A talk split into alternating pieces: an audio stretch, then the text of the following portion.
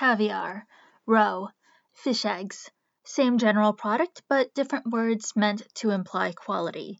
Roe is cheap fish eggs, caviar is expensive fish eggs. But caviar is not a protected term, and I've seen plenty of cheap fish eggs labeled as caviar.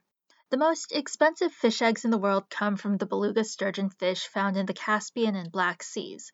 Beluga sturgeons can take 20 years to reach maturity and can live up to 100 years.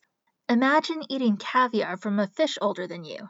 The slow growth and overfishing of beluga sturgeon helps jack up the price of beluga caviar, and in my area, beluga caviar is $150 per ounce. No thank you.